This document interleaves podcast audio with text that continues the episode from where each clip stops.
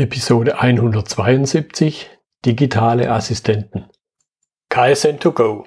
Herzlich willkommen zu dem Podcast für Lean-Interessierte, die in ihren Organisationen die kontinuierliche Verbesserung der Geschäftsprozesse und Abläufe anstreben, um Nutzen zu steigern, Ressourcenverbrauch zu reduzieren und damit Freiräume für echte Wertschöpfung zu schaffen, für mehr Erfolg durch Kunden- und Mitarbeiterzufriedenheit, höhere Produktivität durch mehr Effektivität und Effizienz an den Maschinen, im Außendienst, in den Büros bis zur Chefetage.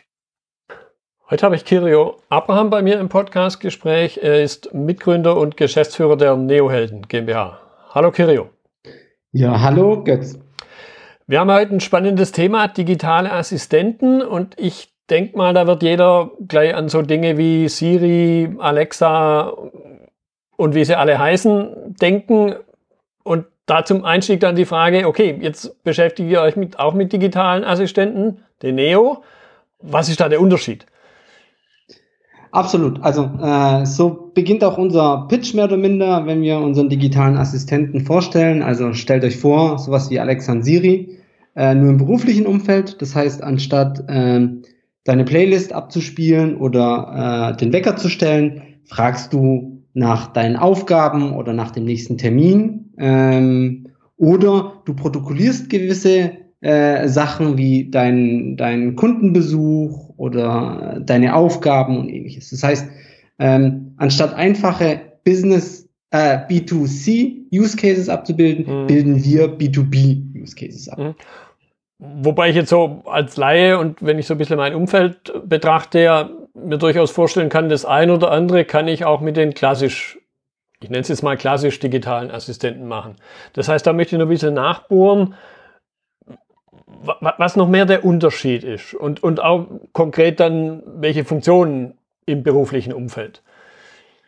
Das können wir auch sehr konkret machen, absolut richtig. Es gibt gewisse Use Cases, da haben wir auch Überschneidungen zu den bekannten äh, Assistenten. Man muss dazu sagen, die, die, die ganz bekannten von Apple, Siri oder Google Assistant oder äh, Alexa von Amazon, die gehen ja ganz klar auf auf die Datenerhebung. Mhm. Die nutzen die Daten und äh, das ist für die äh, ihre Vergütung. Wir gehen da einen anderen Ansatz. Wir wollen die Daten gar nicht von Unternehmen, weil aus unserer Sicht die Daten die Geschäftsgeheimnisse sind von Unternehmen und die sollte man nicht unbedingt gerade rausgeben. Ähm, genau, und dementsprechend äh, versprechen wir auch äh, digitale oder Datensouveränität. Das heißt, unseren Assistenten kann auch ein Unternehmen in seiner Infrastruktur mhm. äh, bespielen oder aufsetzen. Das heißt, die Daten bleiben wirklich in, in den Rechenzentrum oder in der Cloud, in der Private Cloud des Unternehmens und die Daten gehen nicht an die besagten großen äh, Tech-Giganten mhm. aus der USA oder ähm, aus nach Asien. Mhm. Ähm, grundsätzlich haben wir gewisse Überschneidungen, das ist ganz klar. Äh, was wir beispielsweise bei Kunden umsetzen, äh, da ist äh, ein recht großer Industriekunde, Siemens, mit dem wir zusammenarbeiten im Kraftwerksbereich. Die nutzen zum Beispiel unseren Assistenten im Wartungsbereich. Die äh, die machen so eine Art Befundungsprozess in den Kraftwerken. Das heißt, der Mitarbeiter prüft gewisse Prüfpunkte mhm. und muss diese dokumentieren. Aktuell ist es relativ hands-on. Das heißt, äh, der Mitarbeiter äh, macht Fotos, dokumentiert es auf, auf einer Checkliste und am Abend setzt er sich hin und protokolliert es in einen, in einen sauberen Bericht. Mhm. Und wir machen das über unseren Assistenten, der auf der Datenbrille ist. Das heißt, der Mitarbeiter sieht, was er zu prüfen hat. Neo sagt ihm, was er zu prüfen mhm. hat und er dokumentiert während diesem Prüfprozess per Sprache und auch per Bilder. Das heißt, mhm. an der Datenbrille gibt es eine Kamera. Er kann zu, je, zu jedem Zeitpunkt ein Bild äh, machen und das zu diesen Prüfpunkten hinzufügen. Und sobald der Mitarbeiter fertig ist bei diesem Wartungs- oder Befundungsprozess, ist der Bericht auch fertig. Mhm. Okay. Das, das heißt, ich höre da auch raus, es ist eine gewisse ja, Benutzerführung im klassischen Sinne wäre es dann ja auch, oder? Genau, also bei diesem Use Case sagen wir, äh, wir also grundsätzlich unser Assistent ist dazu da, den Mitarbeiter zu unterstützen. Hm. Ähm, äh, in diesem konkreten Use Case haben wir eine gewisse Strukturierung und Standardisierung drin. Ähm, der Mitarbeiter kann auch nur gewisse Metriken aufnehmen. Das heißt, wenn äh, Schadensfälle nur im Millimeterbereich sind, kann er gar keine Zentimeter aufnehmen. Mhm. Das kann er im aktuellen Prozess schon, weil er diese Metriken gar nicht mitbekommt. Äh, dadurch, dass wir das assistenzgestützt machen, sagen wir, okay, normalerweise Schäden können nur im Millimeterbereich sein und man kann es sogar noch detaillierter sagen, in, in welchem Intervall, so dass der Mitarbeiter, falls da größere Schäden sind oder ähnliches, da auch schon gewisse Maßnahmen treffen kann. Hm, hm, hm. Also im Grunde, du hast auch schon genannt, eine Checkliste, klassisch vielleicht sogar eine Papier-Checkliste, was man in der Vergangenheit genommen hätte wo, wenn ich jetzt drüber nachdenke, natürlich immer eine Art von Systembruch da ist, weil ich das Stück Papier habe, wo ich vielleicht einen Haken setze und dann das übertragen muss und ihr kombiniert das jetzt. Genau, also wir, unser Assistenzsystem ist äh, systemübergreifend. Äh, das heißt, der, der Mitarbeiter an sich interessiert ja nicht, in welchem System er welche Daten pflegt oder herauskriegt, mhm. sondern er hat eine gewisse Intention. Das heißt, ähm, wenn ich klassisch äh, morgens in, in die Arbeit gehe und sage, äh, was heute so ansteht an Terminen, dann gucke ich natürlich in meinen Kalender nach. Mhm. Und wenn ich schaue, welche Aufgaben ich heute habe, gucke ich in meinem Task-Management-Tool nach. Und wenn ich schaue, welch, wie viel Stunden ich an Überstunden habe, gucke ich in meinem Zeiterfassungstool nach. Und diese Komplexität, die aktuell vorherrscht in diesen Unternehmen, also in, in Unternehmen, das heißt, die haben unterschiedliche Systeme ja. mit unterschiedlichen äh, Login-Masken, mit unterschiedlichen Navigationsführungen. Diese Komplexität abstrahieren wir in einen Assistenten, mhm. der einerseits per Sprache die Interaktion ermöglicht, andererseits, wie man das auch bei Chatbots kennt, über so ein Chat-Interface. Mhm. Genau. Mhm. Mhm. Okay, da höre ich jetzt natürlich aber sofort ein Thema raus, nämlich die Integration in bestehende IT-Systeme, wie ein ERP-System oder was es sonst noch für andere Management-Systeme geht. Und da kenne ich jetzt aus anderen Szenarien immer natürlich so eine gewisse, einerseits Scheu, weil dadurch klassisch ein gewisser Aufwand entsteht, wenn ich äh, sowas verknüpfen will. Wie geht ihr mit dem Thema um? Absolut. Ähm, die, diese Scheu kennen wir auch, beziehungsweise erleben wir auch ähm, bei vielen äh, konservativen Unternehmen, ähm, mit denen wir jetzt in den letzten Monaten äh, Kontakt hatten, kommt natürlich immer die, die, die Aussage, ja, wir haben auch teilweise Individuallösungen im Einsatz. Äh, es ist nicht so einfach, SAP anzubinden. Und ja, das ist richtig. Äh, diese Integration ist nicht gerade einfach. Wir gehen aber einen Ansatz zu sagen, es gibt gewisse Bausteine, ähm, die man äh, auswählen kann. Äh, und äh, so diese Bausteine sind äh, bei Standardsoftware vorhanden. Mhm. Ob es jetzt äh, Salesforce ist, SAP ist oder äh, die, die gängigen äh, Software-Systeme, Outlook, äh, Microsoft äh, Office, wie auch immer. Äh, da gibt es Bausteine, die wir zur Verfügung stellen, die kann man auswählen und dann dockt man das an das System an. Das heißt, relativ viel Programmierung ist von Seiten des Unternehmens gar nicht vonnöten mhm. sondern die, äh, diese Bausteine stellen wir zur Verfügung und die wählen sie nur aus. Mhm. Bei Individualsoftware ist es natürlich ein bisschen anders. Da muss man natürlich immer äh, individuell, äh, fallspezifisch betrachten, äh, was ist das für ein System, wie kriegen wir die Daten da raus, beziehungsweise auch wieder rein. Mhm.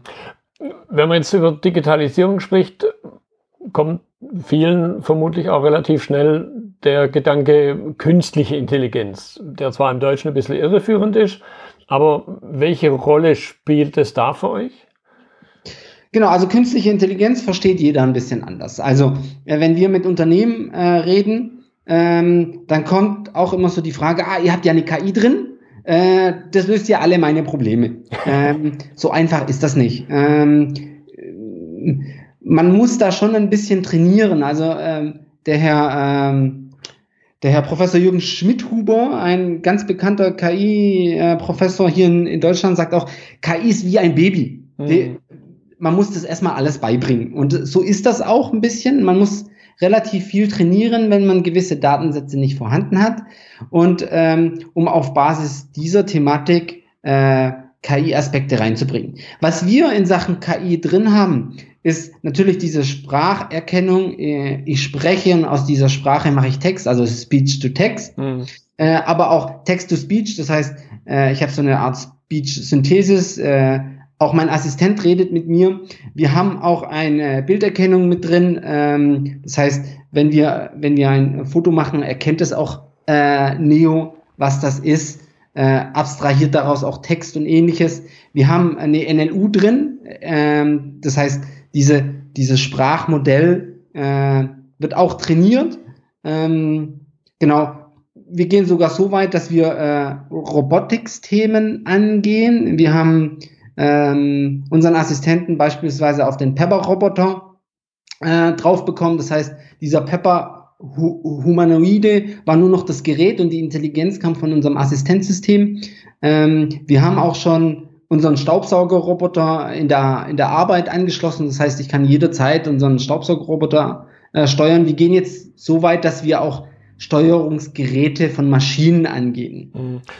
Ja, das, das war ein Punkt, äh, der mir dann in, in der Vorbereitung auch durch den Kopf schoss, weil ja mittlerweile das Thema, ich nenne es wieder klassische digitale Assistenten, Alexa, wo ich sagen kann, mach's Radio lauter oder schalt mir das Licht an.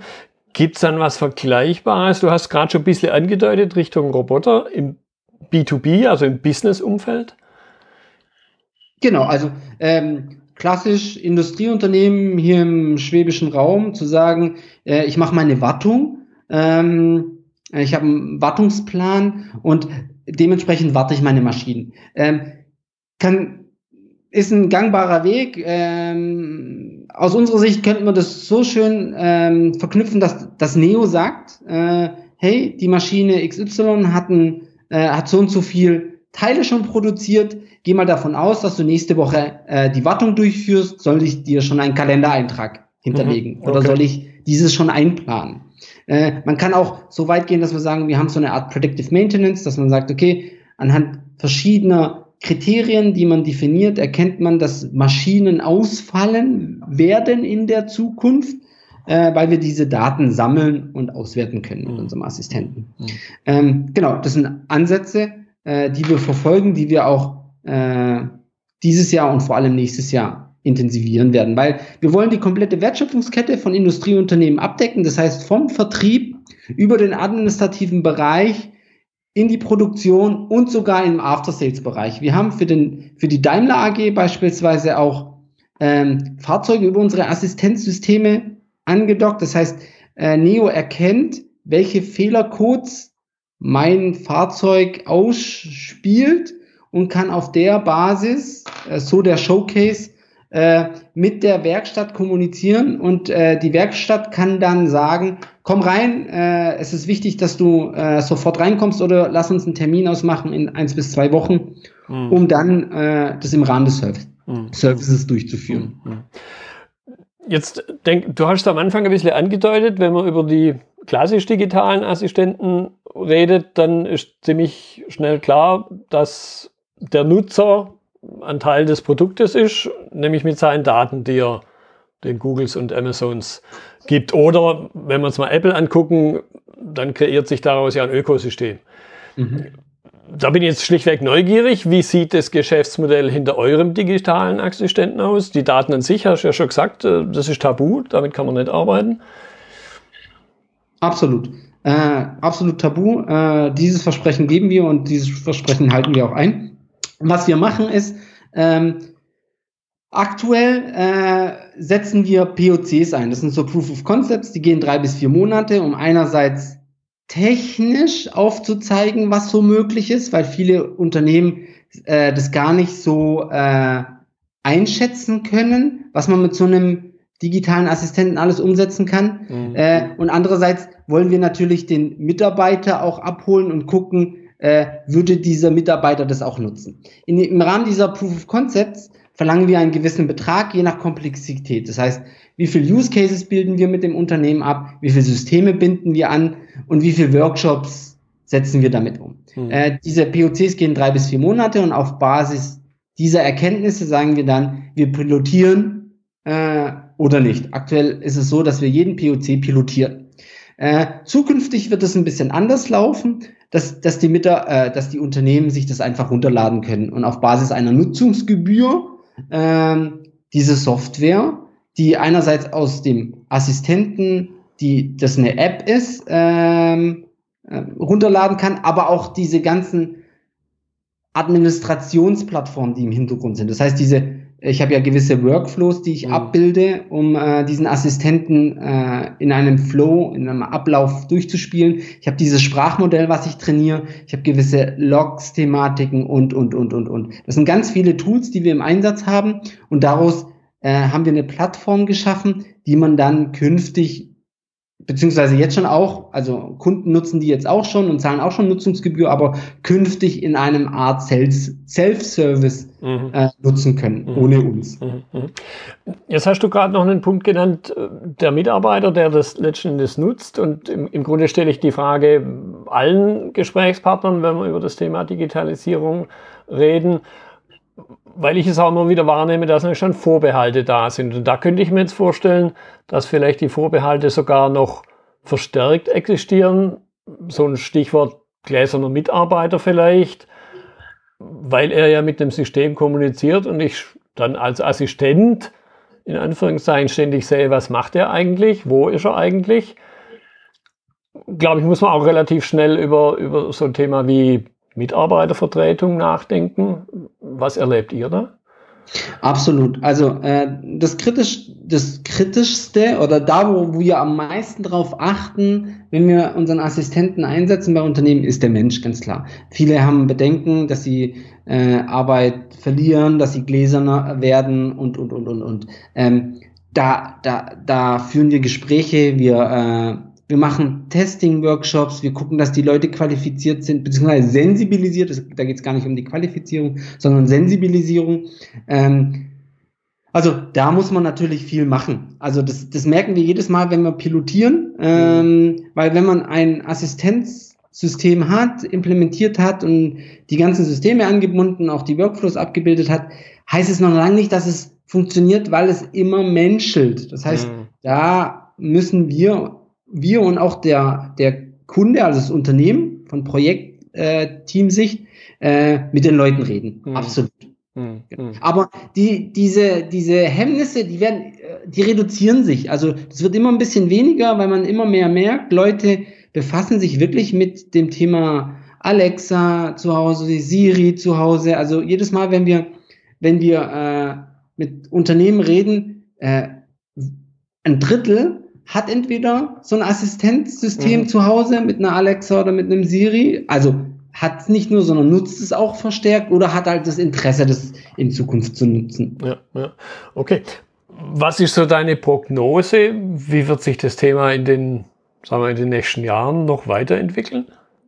Also es gibt verschiedene Studien, die besagen, die ganze App-Kultur, die man jetzt so in den letzten Jahren aufgebaut hat, die äh, verschwindet jetzt nicht, aber äh, man, man interagiert nicht mehr so stark mit Apps im Vordergrund. Das heißt, äh, diese, diese ganzen Assistenzsysteme, Sprachassistenten äh, werden mehr oder minder die Interaktionsform, die die Menschen nutzen. Und diese Apps werden nur noch im Hintergrund laufen. Ähm, das ist ganz spannend. Ich war letztes Jahr auf dem Web Summit in Lissabon. Da war ein ähm, Speaker, der hat ein Video erstmal gezeigt, wie seine Tochter mit Alexa interagiert. Das mhm. hat er aufgenommen gehabt, ähm, äh, mehrere Sequenzen. Und für seine Tochter war Alexa ein ganz normales ein ganz normaler Individuum. Also mhm. sie hat sich ganz normal unterhalten wie mit einem Menschen auch. Und äh, man, ich merke das auch bei meiner Tochter. Für sie ist Neo äh, jetzt kein Roboter oder keine Software. Für sie ist Neo wirklich was, was sie jetzt dann, äh, darauf freut sie sich, im September mit in die Schule nehmen darf. Okay. Ja, das ist echt witzig. Ja, da muss man noch was überlegen.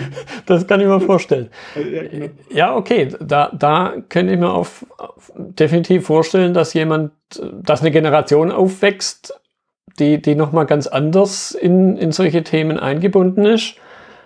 Ja, sehr, sehr spannend. Absolut. Okay, wenn man jetzt über digitale Assistenten im privaten Umfeld nachdenkt, dann sind ja so ein paar spannende Fälle durch die Presse gegangen, wo das kleine Mädchen, glaube ich, war es, über Alexa aus Versehen, nicht mit Absicht, aus Versehen irgendwas bestellt hat. Und plötzlich äh, waren die Eltern etwas überrascht, wo das da an, wo dann Dinge ankamen.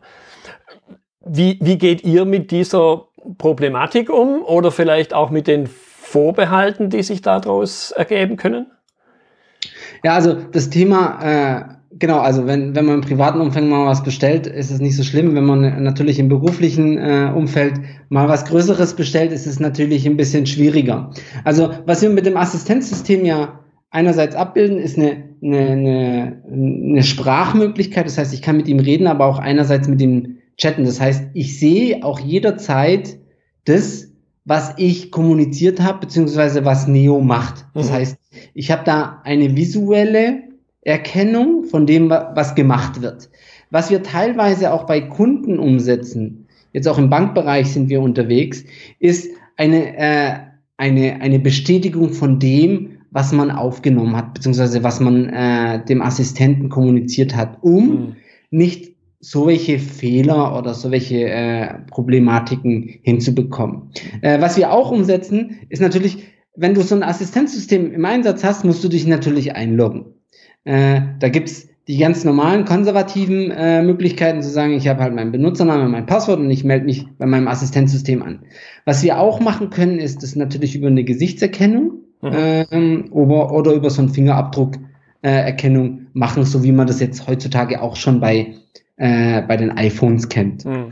Um andere Leute da äh, nicht mit dem Assistenten interagieren zu lassen, der mir zugeordnet ist, beziehungsweise über meine über mein Konto angemeldet ist. Also es ist nicht so, höre ich jetzt ein bisschen raus, es ist nicht so eine, nennen wir es mal Always-On-Funktion, dass halt da mein Lautsprecher im Wohnzimmer steht und, und ständig was aufzeichnet oder ständig mithört. Genau, also absolut richtig. Die technisch kriegen wir das hin, beziehungsweise ist es faktisch drin. Wir haben es ausgeschalten, beziehungsweise deaktiviert. Mhm. Warum? Gerade im beruflichen Umfeld hat man, und das hast du ja auch vorhin sehr schön gesagt gehabt, mit den Daten so ein bisschen sensibles Thema, gläserner Mitarbeiter und ähnliches, hat man wirklich ein Problem damit, dass ich ein Assistenzsystem habe, das permanent zuhört. Mhm. Ähm, weil äh, da da werden auch gewisse Sachen gemacht. Es hat mit dem beruflichen oder es werden gewisse Sachen kommuniziert, die haben mit dem beruflichen äh, Prozess oder mit dem beruflichen äh, zu tun, gar nicht, also gar nichts zu tun. Mhm. Äh, und von daher haben wir uns grundsätzlich entschieden, dass der Mitarbeiter aktiv äh, entscheidet, wann Neo äh, zuhört und wann nicht. Äh, da gibt es verschiedene Ansätze, die wir bereitstellen. Einerseits kann er das äh, über einen äh, Button aktivieren, dass man sagt, okay, ich habe einen Button, äh, standardmäßig haben wir den auch drin äh, und Neo hört dann zu, wenn ich diesen betätige, aber ich kann auch ganz normal, wie man bei äh, Google äh, das so kennt, sagen, hey Neo und Neo wird dann auch aktiv. Mhm. Dann kann man da auch sprechen. Mhm. Und, und bis dahin hört er immer nur oder wartet immer nur auf das Hey Neo. Genau, richtig. Okay. Okay, so jetzt geht es ja in meinem Podcast auch um das Thema Prozessoptimierung und wir haben schon ein bisschen andeutungsweise das Thema Prozesse geschnitten und, und da jetzt ein bisschen konkreter nachgefragt, wie kann ich mit digitalen Assistenten wie auch immer über meine Geschäftsprozesse nachdenken und über deren Optimierung nachdenken? Mhm. Ah, sehr, sehr schöne, sehr spannende Frage. Ähm, das Schöne an unserer Lösung ist, äh, also nicht nur an unserer Lösung, es, äh, es haben auch andere ähnliche Ansätze, äh, ist zu sagen, wir haben unser Assistenzsystem so konfiguriert, dass wir in Echtzeit diese Workflows bzw. diese Prozessanpassung durchführen können. Das heißt, wenn ich mit meinem Assistenten interagiere und ich merke, ähm, es ändert sich was äh, am Prozess, am System oder ähnliches, dann kann ich das wirklich in Echtzeit anpassen und brauche, und das Schöne an, per Drag and Drop, äh, braucht da nicht Wochen und Monate mit der IT-Abteilung zu diskutieren, äh, wie der Prozess jetzt implementiert wird. Das kann mhm. man sehr schön bei uns im Admin-Bereich über eine Drag-and-Drop-Oberfläche konfigurieren, auch anpassen. Ähm, und das Schöne daran ist, wenn man so ein Assistenzsystem auf, aufbaut, ähm, genau, also wenn man so ein, äh, so ein Assistenzsystem aufbaut, äh, nutzt man ja KI-Aspekte. Und mhm. das Schöne ist, dass man sagen kann, ähm, ich trainiere meinen Assistenten beim täglichen Doing. Das heißt, diese KI-Komponente wird man in meinem täglichen Doing immer intelligenter, weil ich hochstrukturierte, hochstrukturierte Daten hinterlege. Das heißt, jedes Mal, wenn ich, wenn ich um 8 Uhr morgens sage, hey Neo, ich bin in der Arbeit und er macht meine Zeiterfassung, mhm. dann ähm, merkt sich das Neo und irgendwann versteht das Neo und sagt, es ist 8.05 Uhr, du hast gar keinen Urlaub, was ist los? Bist du krank oder was ist los? Also auf der Basis lernt Neo und die Prozesse kann man dadurch semi- oder vollautomatisieren. Das heißt, äh, ich als Mitarbeiter oder als Mensch treffe nur noch die Entscheidung. Ja, ich bin da. Okay. Ja. Nein, ich bin nicht da. Also ich muss da gar nicht mehr aktiv werden, sondern Neo wird da aktiv. Und dadurch erleichtere ich dem Mitarbeiter natürlich seinen täglichen Doing, beziehungsweise ähm, helfe ihm dadurch effizienter zu werden, beziehungsweise sich darauf zu fokussieren, was nicht repetitiv ist, äh, weil ja. viele Mitarbeiter machen halt repetitive Aufgaben, die auch nicht wirklich Spaß machen. Mhm. Ähm, und äh, solche Aspekte kann man sehr schön mit KI bzw. mit so einem Assistenzsystem unterstützen. Und die Mitarbeiter fokussieren sich dann auf wertstiftende Themen. Das heißt konzeptionelle Arbeit oder Gespräche oder oder oder. Hm. Ja, jetzt, jetzt geht mir dann gerade noch ein ganz anderer Aspekt durch den Kopf. Äh, vor, vor ganz kurzem war ja dieser dieses Urteil vom Europäischen Gerichtshof, was Arbeitszeiterfassung angeht. Absolut. Da, könnte ich mir ja durchaus auch vorstellen, dass Neo da unterstützt und halt sagt, von sich aus oder von sich aus weiß, jetzt hat der Bursche um halb zehn nochmal eine halbe Stunde E-Mails gelesen. Genau, also äh, Genau, absolut. Also äh, äh, die, das Thema bringe ich auch jedes Mal in Gesprächen, den das EuGH-Urteil, ähm, weil man da Transparenz schaffen müssen, müssen wir jetzt dann auch als Startup, weil wir mhm. auch Mitarbeiter haben. Und ähm, genau das, das ist ein Use Case, den wir gerade auch umsetzen bei uns, zu sagen, hey Neo, ich bin in der Arbeit, äh, hey Neo, ich mache jetzt Feierabend. Mhm. Ähm, dadurch kriegt man eine gewisse Transparenz. Weil man muss natürlich aufpassen, das hast du vorhin auch sehr schön gesagt, mit dem gläsernen Mitarbeiter, ja. wie viel Transparenz und wer hat da Einsicht. Hm. Also, also da muss man halt schon ein bisschen sensibler sein, weil wir auch schon mit mittelständischen großen Unternehmen das Thema angesprochen haben. Und da kam natürlich gleich das Thema Betriebsrat hoch, klar, absolut. Äh, das muss man natürlich klären. Hm. Hm. Okay, so, so zum Abschluss auch eine, eine Frage, die ich immer wieder stelle, wenn der eine oder andere von den Zuhörern sagt, hey, coole Sache, könnte ich mir vorstellen. Du hast auch schon ein bisschen angedeutet, wie sieht der Einstieg aus, wenn ich sowas nutzen möchte? Und, und was kann ich als, als einzelner Anwender da von Einfluss ausüben? Also grundsätzlich, wenn, wenn eine Person oder ein Unternehmen Interesse hat, mh, hm, aktueller Stand macht es halt eher Sinn, äh, mittelständische Unternehmen äh, oder große Unternehmen, also das, die adressieren wir aktuell, mhm. weil das jetzt nicht gerade günstig ist. Also man ist natürlich ein bisschen verwöhnt mit Alexa und Siri, dass es nichts kostet. Und ja. äh, das ist halt bei uns ein bisschen anders, weil wir diese Daten halt nicht äh, monetarisieren. Das heißt, äh, so ein Assistenzsystem kostet was. Äh, es gibt äh, Wettbewerber, die Teilaspekte von uns, wirklich nur Teilaspekte von uns anbieten. Und das ist im zweistelligen Tausenderbereich äh, pro Monat, mhm. äh, muss man wirklich sagen. Ähm, da muss man mal halt mal gucken. Aber grundsätzlich, wenn einer Interesse hat, äh, ob es jetzt ein mittelständisches Unternehmen ist, ein großes Unternehmen ist, dann kommen wir gern vorbei, machen einen Workshop mit dem Unternehmen. Äh, da gibt es auch unterschiedliche Arten von Workshop. Das heißt, wenn, wenn er sich grundsätzlich mal vorstellen könnte, irgendwas zu digitalisieren, dann stellen wir uns vor, unser, äh, unser Assistent vor und die Möglichkeiten, die wir machen kann. Und dann rattert's meist bei den Unternehmen und dann äh, kann man dann im zweiten Step, wenn man dann schon was Konkreteres hat, ein Use Case, äh, sagen, okay, wie könnte so ein Use Case aussehen? Dann kann man auch einen Workshop machen. Mhm. Es gibt gibt Unternehmen, die kommen schon konkret mit Use Cases zu uns und melden sich bei uns und sagen, hey, ich kann mir vorstellen, unseren Vertrieb mit so einem Assistenzsystem durchzuführen. Das heißt, äh, Neo sagt mir, welchen Kunden ich das nächste Mal besuchen soll, zeigt mir gewisse Infos, was wir angeboten haben, äh, Kontaktinformationen äh, äh, von dem Kunden, äh, führt mich bei diesem äh, Sales-Prozess auch durch und ich dokumentiere sogar meinen äh, Sales-Termin im Nachgang im Auto über mein Assistenzsystem. Mhm. Also solche Anfragen kommen konkret an bei uns. Äh, da kann man ganz schön aufzeigen, äh, wie würden wir das umsetzen, welche Systeme hat, der, äh, hat das Unternehmen äh, im Einsatz und was würde das kosten konkret. Äh, wenn das Unternehmen es halt noch nicht konkret weiß, muss man das halt erstmal erarbeiten. Mhm. Ja, da geht mir jetzt noch durch den Kopf. Im, im Grunde ist, ist euer nennen wir es mal Geschäftsmodell auch an der Stelle selbstlernend, optimierend, weil mit jedem weiteren Use Case kann ich wieder einem dritten was zeigen, guck mal, das geht auch. Genau, absolut. Ja. Richtig.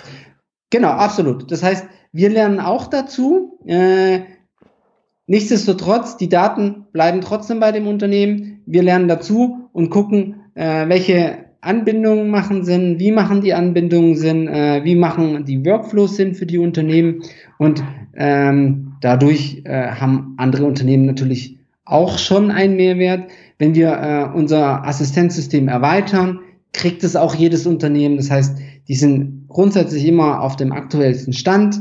Ähm, wir sind da relativ transparent ähm, für die Kunden bzw. für die Unternehmen und versuchen da eine partnerschaftliche Zusammenarbeit hinzubekommen.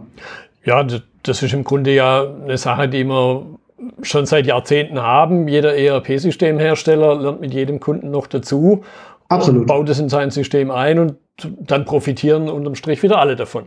Genau, absolut. Genau, genau den gleichen Ansatz haben wir auch. Gut, Kirio, ich danke dir für deine Zeit. Da waren viele spannende Einblicke dabei über eine Sache, die man einerseits kennt aus dem privaten Umfeld, andererseits aber eben sich da im geschäftlichen Umfeld ganz neue Gelegenheiten auftun. Ich danke dir, Götz. Das war die heutige Episode im Gespräch mit Kirio Abraham zum Thema digitale Assistenten. Notizen und Links zur Episode finden Sie auf meiner Website unter dem Stichwort 172. Wenn Ihnen die Folge gefallen hat, freue ich mich über Ihre Bewertung bei iTunes. Sie geben damit auch anderen Linieninteressierten die Chance, den Podcast zu entdecken. Ich bin Götz Müller und das war KSN2Go. Vielen Dank fürs Zuhören und Ihr Interesse. Ich wünsche Ihnen eine gute Zeit bis zur nächsten Episode. Und denken Sie immer daran, bei allem, was Sie tun oder lassen, das Leben ist viel zu kurz, um es mit Verschwendung zu verbringen.